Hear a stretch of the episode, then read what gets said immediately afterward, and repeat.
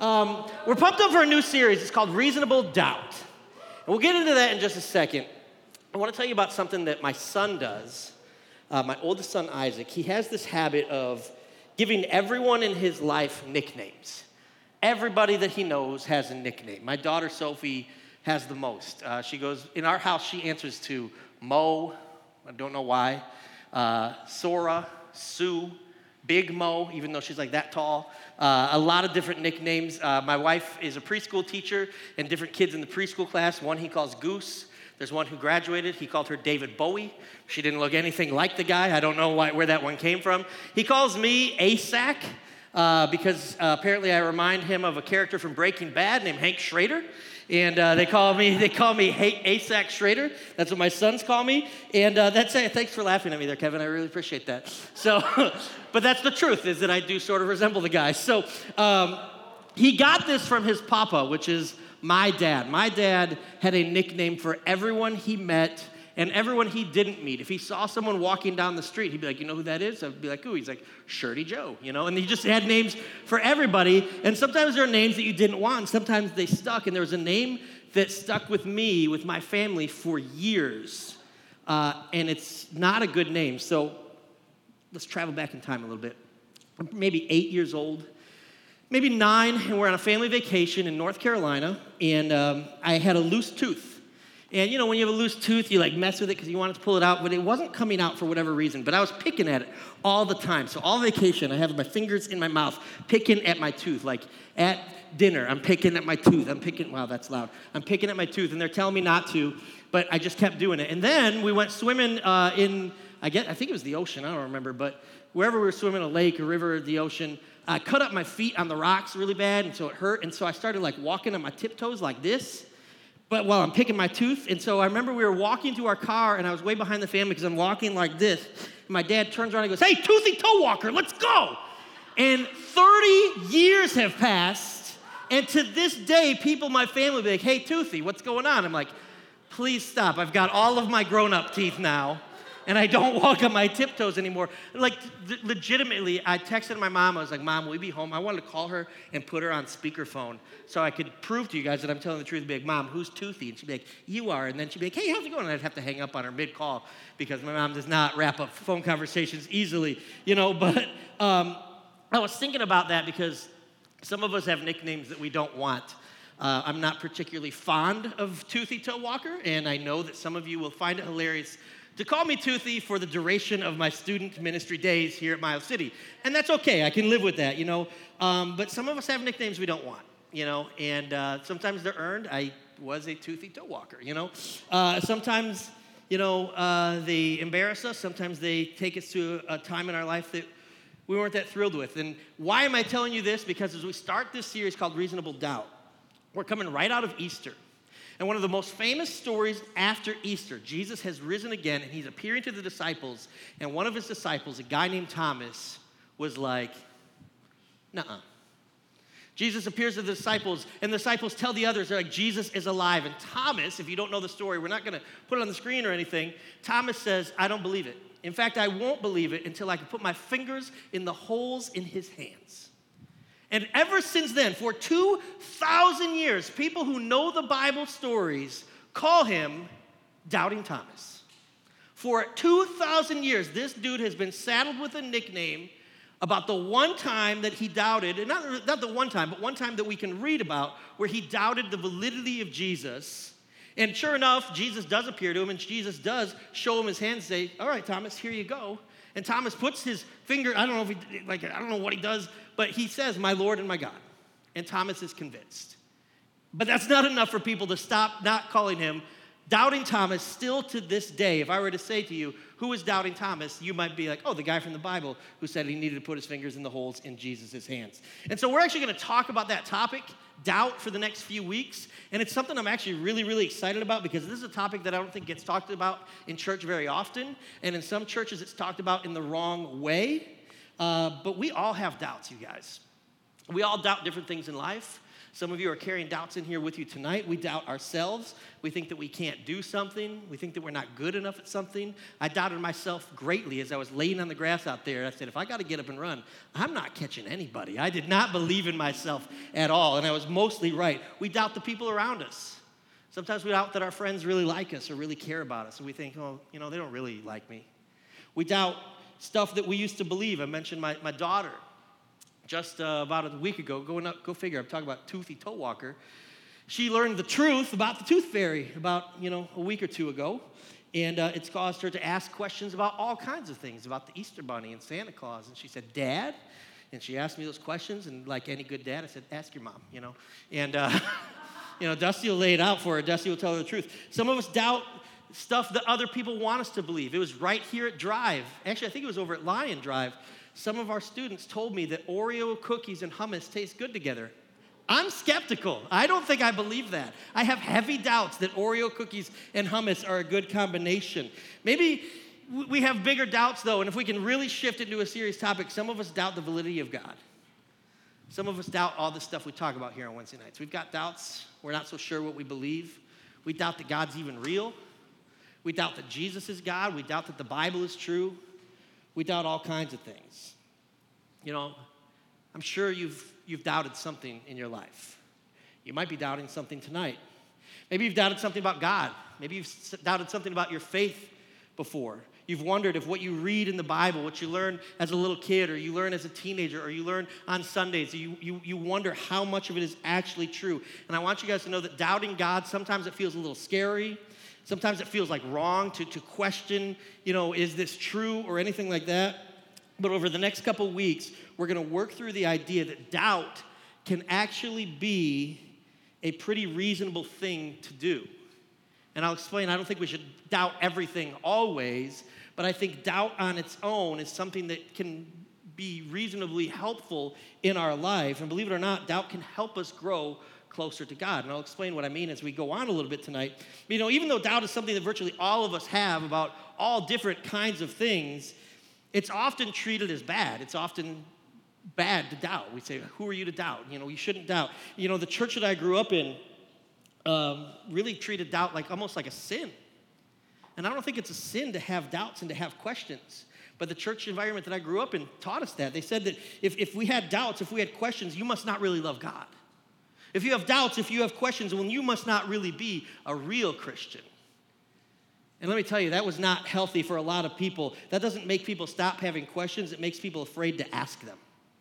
And the unasked questions are the ones that do the most damage to our faith. The ones that we keep in here, but we don't speak and we never seek the answers to, those are the ones that can really affect our walk with God. Those are the ones that can really affect what we believe. The questions that, that are keeping you awake at night, maybe the ones that you haven't asked your leader yet, the ones you haven't asked the pastor. For whatever reason, those are the ones that will do some damage because they remain unasked. Think about when you were a little kid. You know, go back to being little, like five, six, six years old. Little kids ask every question that pops into their brain. Everything. And they ask about everything. Again, I mentioned my wife is a preschool teacher. They will ask her why to everything. Miss Dusty, what are you doing? Making lunch. Why? So you can eat. Why? So you can grow. Why? So you don't stay too forever. Why? So you can stop wearing diapers. Why? Because it's gross. Why? Stop. They ask questions to everything. Little kids ask all the time. And sometimes little kids don't have filters. They're curious about everything and they will ask no matter the situation. I don't remember the story, but my mom tells this story that this happened not to me, it's something that I did. Apparently, when I was about three or four years old, she was at the grocery store with me. She's pushing me in the cart. I'm looking all adorable because I was, you know. And this lady comes up. She's like, "Oh, he's so cute." And apparently, I looked right at my mom and said, "Mommy, why does that lady have a mustache?" it was a good question, I'm sure. And kids just ask, you know. Some of us wonder, why does that lady have a mustache? But we ain't gonna ask it out loud, you know. So I guess my first point is some questions are better to leave unasked, all right? But think about when you're a little kid, man, you'd ask anything.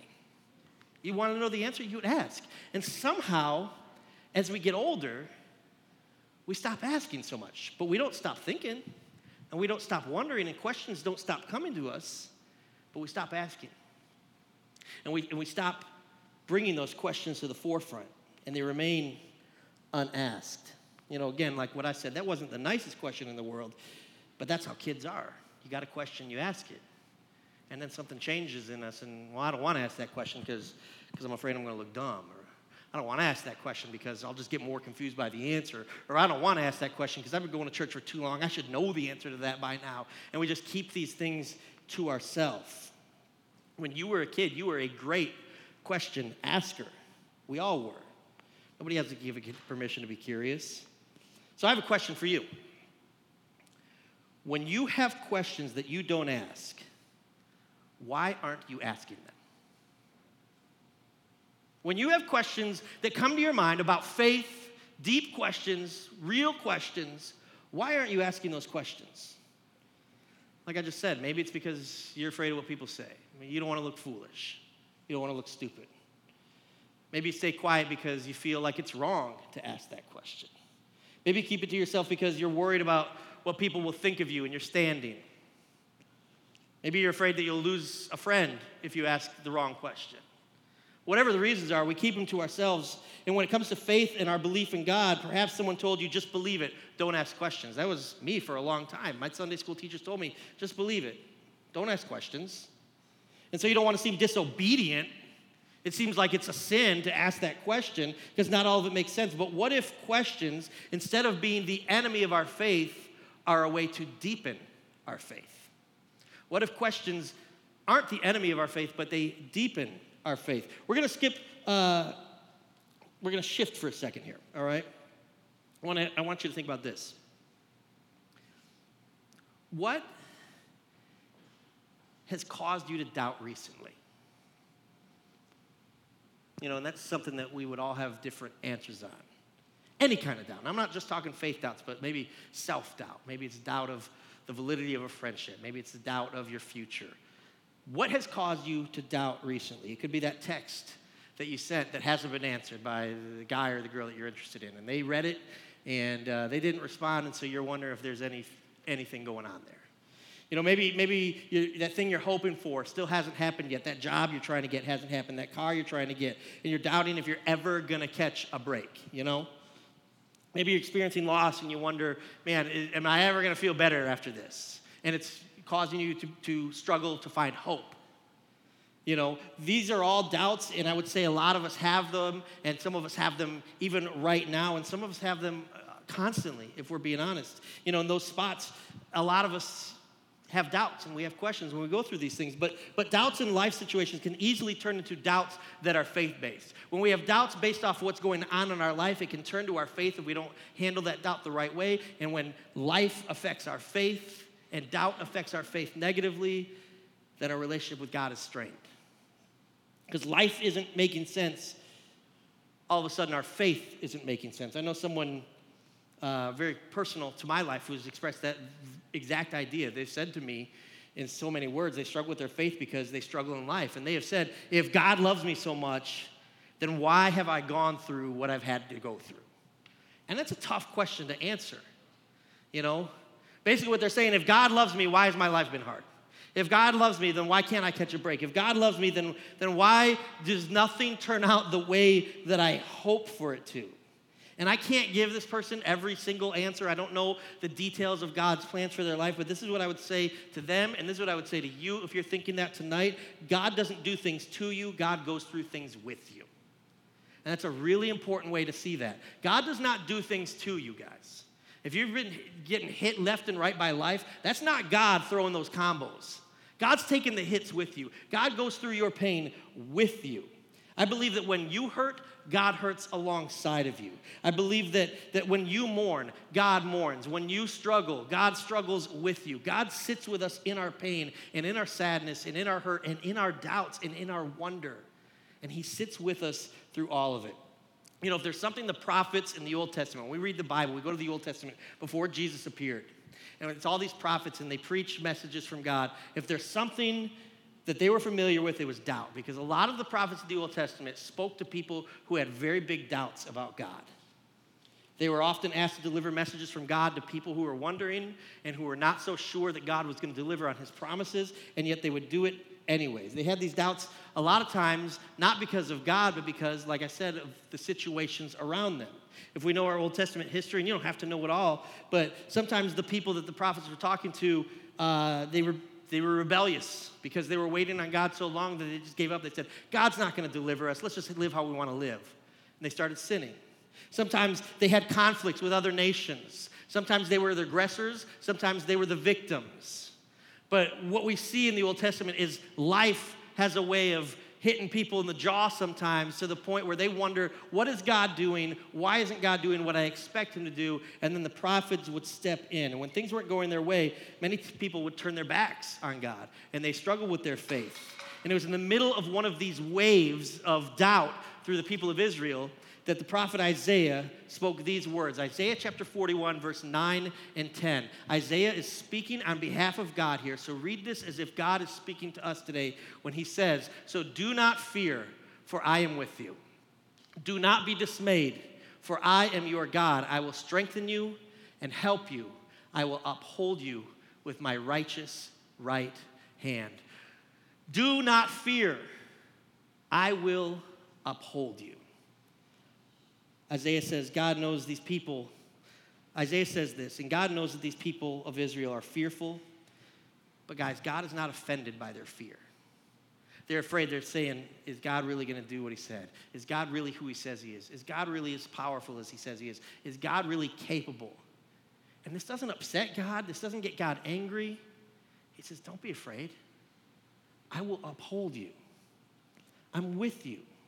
So when we struggle and we have doubts and we have questions about our faith, I don't want you to think that those doubts are pushing God away. He is still right there with you and He is saying, Don't be afraid. I got you. I'm here and I'm ready for you to come to me. Remember, Isaiah said these things, right? So Isaiah says these things to the people of Israel. Jesus doesn't show up for like another 700 years. I think it's a little easier for us because we can read the whole Bible and we can see what Isaiah was talking about. Oh, it was Jesus. Then we can see what Jesus said. Oh, he died on the cross. Oh, he came back to life. We kind of have a lot of the story mapped out for us. Put yourself in the place of the people who said, God is going to do something, and then their whole life is lived and they don't see that promise delivered. And then their kids don't see it, and their kids don't see it, and their kids don't see it. And we go for centuries before Jesus finally arrives. But eventually that promise was fulfilled through Jesus. The doubts people had about whether or not God could be trusted were finally dispelled when Jesus arrived on this earth and he revealed himself. Uh, when Jesus was here on earth, things weren't perfect either, though, right? It's not like Jesus showed up and everything was wonderful and great and perfect and nothing's been bad ever since then. No, in fact, the world is still messed up.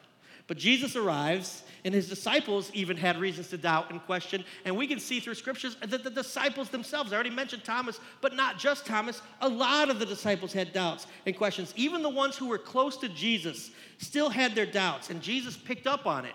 And in John chapter 14, he addresses some of the things they were wondering. Let's take a look in John chapter 14, verse 1 and 2. He says, Let not your hearts be troubled. Believe in God, believe also in me.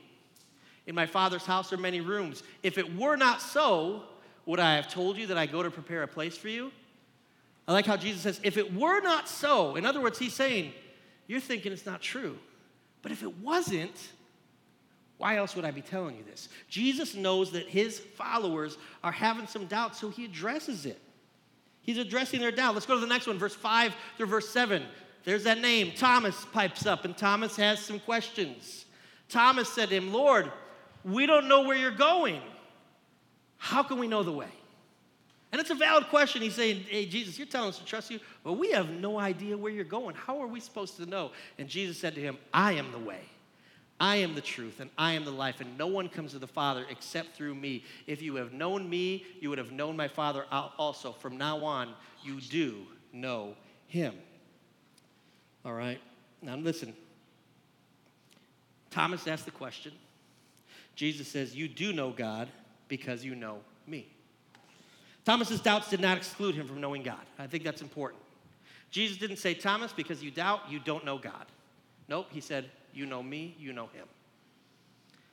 Thomas was not excluded because of his doubts. Thomas was not punished because of his doubts. Thomas was not cast out because of his doubts. Thomas was not told to repent because of his doubts. His doubts were something that Jesus was aware of, and he did not charge it against him all right? Maybe God doesn't make a whole lot of sense to you tonight.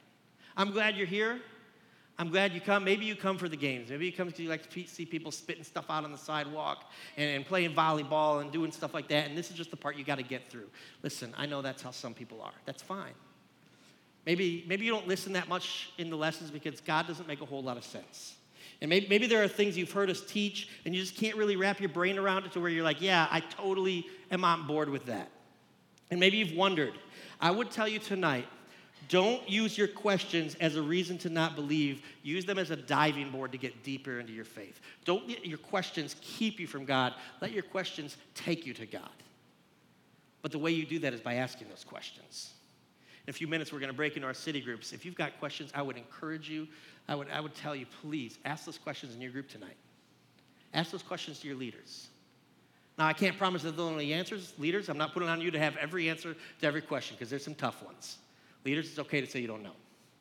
But ask those questions, you guys. Chances are you might just have an idea about God that's not accurate, guys. Sometimes our doubts come from our picture of God that we've painted in our mind, and it's not an accurate picture of Him. That's actually why the disciples had doubts, because they expected Jesus to do things that Jesus didn't do. The disciples formed these doubts about Jesus because they thought Jesus was going to come and he was going to conquer Rome and he was going to take the, the throne and he was going to reign on earth. Well, Jesus had much bigger plans than that. And so when that didn't happen, they had doubts. It wasn't because Jesus was wrong. It wasn't because Jesus had failed. It wasn't because Jesus sinned. It's because they had the wrong idea of who Jesus was, and you might have the wrong idea of who God is. You might have some ideas and beliefs about what God's supposed to be doing or what God's expected to be doing that are just not accurate. So, again, ask those questions. If you say, well, if God is this, then why isn't He that? Ask that question to someone. There might be an answer in Scripture that you've never heard that will help clear your mind tonight. They expected Jesus to come and save them, but he didn't save them the way that they wanted. And so they had doubts, but Jesus did come to save, and he saved them in a much bigger way. He didn't save them from a government, he saved them from their sins, and he saved us from our sins too. Jesus had much bigger plans than they could ever imagine. All right, but they believed that he was going to overthrow Rome, and so since he didn't do what they thought, they had doubts. See, Thomas, even though we call him Doubting Thomas, and he's almost looked at as someone we shouldn't be like, Thomas does something with his doubts. He takes them to Jesus, he asks his questions. And in that way, I think we should commend Thomas and we should be like Thomas. When we have questions, ask. Talk to God about it. Seek your questions out. But if that's not enough for you, there's another example. And this is one of my favorite, my favorite stories. One of my favorite characters in the New Testament is a guy named John the Baptist. If you don't know John the Baptist, John the Baptist is just a wild man. He lived in the desert, he ate bugs, he had camel hair on his back. He's just a nut job, right? But he, he had this way of speaking, and he would talk and he'd say, Prepare the way of the Lord. Repent, the kingdom of God is at hand. And people listen, because when a crazy person shows up and starts yelling, people are like, Hey, let's listen to this crazy person. And he started speaking about God, and he's saying, Somebody's coming after me, and I'm not worthy to even put their shoes on. And Jesus showed up, and John the Baptist said, That's him. That's the Messiah. That's the King. That is the Son of God. And John the Baptist lived a faithful life following Jesus. John the Baptist, if you don't know, actually died for his faith. He had his head cut off. That's how he died, for his faith in Christ. And so it sounds like he's, he's nothing like Thomas. But in the book of Matthew, before he's killed, John the Baptist is arrested. He's in jail. And this is what he says Matthew chapter 11. Now, when John heard in prison about the deeds of the Christ, he sent word by his disciples and said to him, Are you the one who is to come, or shall we look for another? So, John has already preached Jesus. He's already been put in jail for Jesus, and he's getting ready to die for Jesus. But he's still got to ask, I need to be sure, are you really him? That's a little bit of doubt, right? He just needs to make sure. So he gets word to Jesus Are you really him? You know, we don't think of John as someone who doubts, but John as Jesus. Is it really you? Are you really the Son of God? And for some of you, that's the question you ask Is Jesus really God? Is Jesus really who he says he is? But with John and Thomas and the disciples who had their doubts, I would tell you have your questions, have your doubts, but ask them. And if you struggle with who God is, then find your answer in Jesus. You know, when our doubts and our questions leave us feeling confused or lost, Jesus didn't say he'd show us the way. Jesus said, I am the way. Jesus says, You want to know the way? It's me. He said that for a reason because we can trust that Jesus leads us to God. Because when you doubt that God is real, look to Jesus. When you doubt God is real, look to Jesus. Doubt can make you feel a lot of things, you guys. Uncertainty is not a feeling that any of us like. It's not a place we like to be, but I would encourage you to do this. When you have questions about God, do two things. One, look at the life of Jesus. Look at what Jesus said, look at what Jesus did, and try and find mistakes. Try and find sin. Try and find contradictions. You won't find it. What you'll find is Jesus is who he said he was. Jesus was God in the flesh. Number two, I would tell you this don't keep those questions to yourself. Find someone you can talk to. Maybe it's your city group leader. Maybe it's me that you trust. Maybe it's your parent. Maybe it's your friend who brought here. But ask those questions. I don't do this often. I got, I got to take my iPad here. I want to read some to you guys tonight. A few years ago, I saw this video, and it's a spoken word poem. I'm not much of a poet or anything like that, but I wanted to read some of it to you tonight. It's called A Shadow of a Doubt and it's written by a man who struggled with his faith and struggled with doubt, and he's talking about the wrestling he has with his doubt. And I want to read this to you tonight. And it's his perspective followed by God's answer. It says, I sleep, but I never rest. These lines around my eyes are not wrinkles, they are maps that show you the winding roads that lead to my pain. I'm tired. I'm tired and I'm longing for the day that I can place my fingers in his nail pierced hands because honestly, I've considered quitting, but where will I go? Back? There's no home for the living in the land of the dead, so I keep pressing forward. Today I have faith, but I can't make any promises about tomorrow. I'm surprised I held on this long. God, just make me feel like I'm not crazy. God, let me know that I'm not just making friends with these walls when I pray. I'm not questioning you. I just got questions. Don't leave me here. Don't leave me. Some of you know that feeling all too well. Here's God's response My child, my child, when it seems like you have all the right questions but not enough answers, and your faith is small enough to fit in the cracks of your palms, I told you the faith the size of a mustard seed can rearrange whole landscapes and turn mountains into open highways. Faith comes by my word, so maybe you've cuffed your ears. My child, don't be childish but consider the child whose faith has not quite learned the definition of impossible. Have your questions. I'm not telling you to have blind faith. I'm telling you to consider the blind men who had faith and believed my words before they were even able to see me. Consider the birds that eat from my hand and do not fall from the sky without my consent. So, how much more will I love the ones that I died for? Before you doubt me, doubt your doubts. Doubt your doubts, and you will see they are just as empty as the tomb that I walked out of. Maybe tonight you have a million questions. Can I tell you? God's big enough for them. Maybe tonight you've got all the doubt in the world and it's keeping you up at night. God would lean into you and tell you, have your questions, but come to me with them. He wants your questions, He wants your doubts, He wants your failures, He wants your sins, He wants all of you. He doesn't want the best of you, He wants all of you. Bring it to God. If you're here tonight and you're struggling with anything in your life, this is the right place to be. Let's get it settled tonight. Let's go ahead and pray together.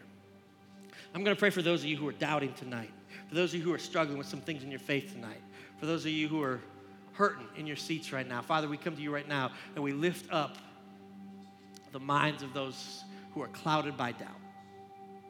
Father, I pray for those who have questions. I pray for those who have wonder and worry. I pray for those who are unsure of their faith. I pray for those who have been too afraid to open their mouth to ask those questions tonight. Give them courage, God, to speak those questions into the air so that they can be answered. God, we know that you are a big God and you are a God who hears us and you are a God who knows us and you are a God who knows every doubt that is in every mind right now. God, give us the answers we're looking for. Let us find you through our doubts don't let our doubts keep us from you. And God, like the poem said, let us doubt our doubts. We thank you for what you do in our life. We thank you for loving us. We thank you for caring for us. And we thank you for letting us be here tonight and worshiping you. I pray that you equip every student leader tonight as we get ready to go into groups. Give us wisdom for questions that might be asked. Give us knowledge to know how to respond. I pray that you give every student courage to speak those questions tonight ones that are weighing heavy on their hearts. Unburden them tonight, God. In your name we pray.